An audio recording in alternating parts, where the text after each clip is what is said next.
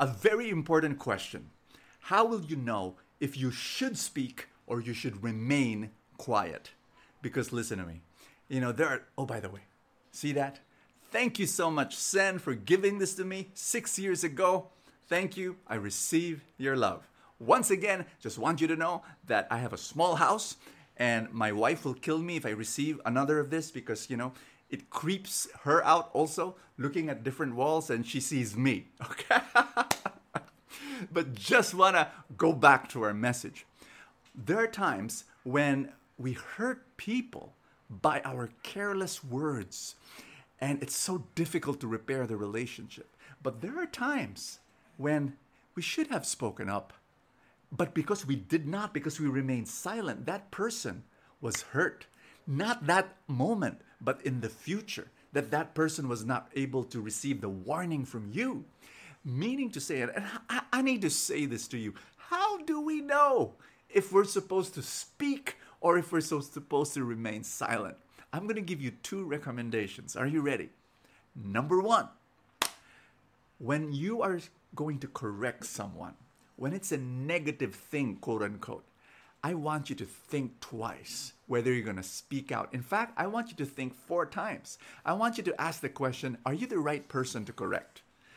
Is your relationship tight? Because if your relationship is not tight with that person, I want you to know it's going to be difficult because correction is only, you receive correction from someone you trust. Here's number 2. Is it the right time? Is it the right place? Number 3. Because, hey, parents, if you're a parent, you know what I'm going to talk about. That sometimes we're so angry and in the moment of rage, we correct our kids in the wrong place, in public. You never do that. That is a big no. What I want you to do is ask that question, those 2 questions. Is it the right time? Is it the right place? And number 4, is it the right manner of correcting? Do you blurt out and blow your top and be a rampaging bulldog? Or do you say it more gently but firmly? So that's my first recommendation. Number 2 is, if you want to clarify something, please go ahead. Please. So number 1, if it's a correction, think twice about it. Think 3, 4 times. Those 4 questions. But if it's something that you want to clarify, that's something that I think you should almost always do. Because there have been so many conflicts in relationships when there is unclarity. I'll give you a common example. When singles are together and they have an unlabeled relationship.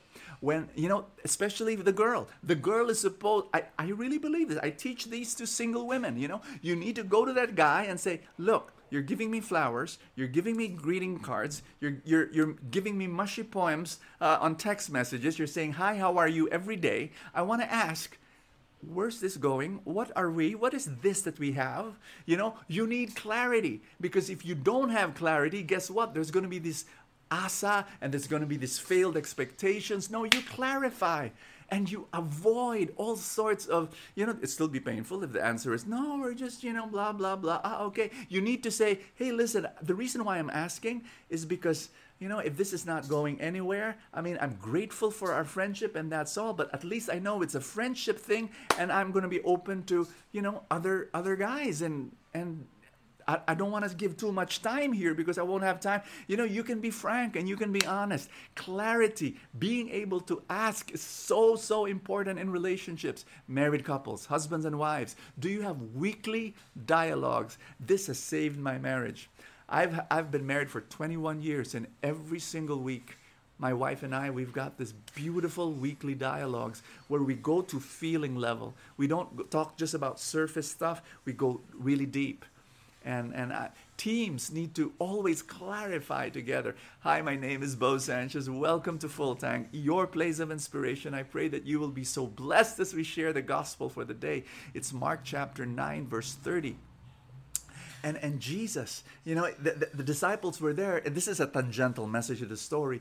But Jesus was predicting about his death and his suffering. And the apostles, they wanted to ask, but they did not. And that's our problem. And I want us to pray right now for the gift of wisdom and discernment to be able to know when to speak and when to remain silent. Can we pray? I want to bless your relationships in the name of the Father and of the Son and of the Holy Spirit. Lord, we present to you all our relationships, our family relationships, our friends, and our working relationships. We pray that they would be under the cover of your anointing. And we pray that more love flow and more tenderness flow and more forgiveness flow. And we pray for our communication. We ask you that you give us the wisdom to know when to speak and how to speak, how to correct, and also when to remain silent. Father God, come in Jesus' name. Amen and amen. In the name of the Father and of the Son and of the Holy Spirit. Amen. Thank you so much, guys. It's a joy being with you. I hope you become my supporter. Click that link now. God bless you. I will see you tomorrow.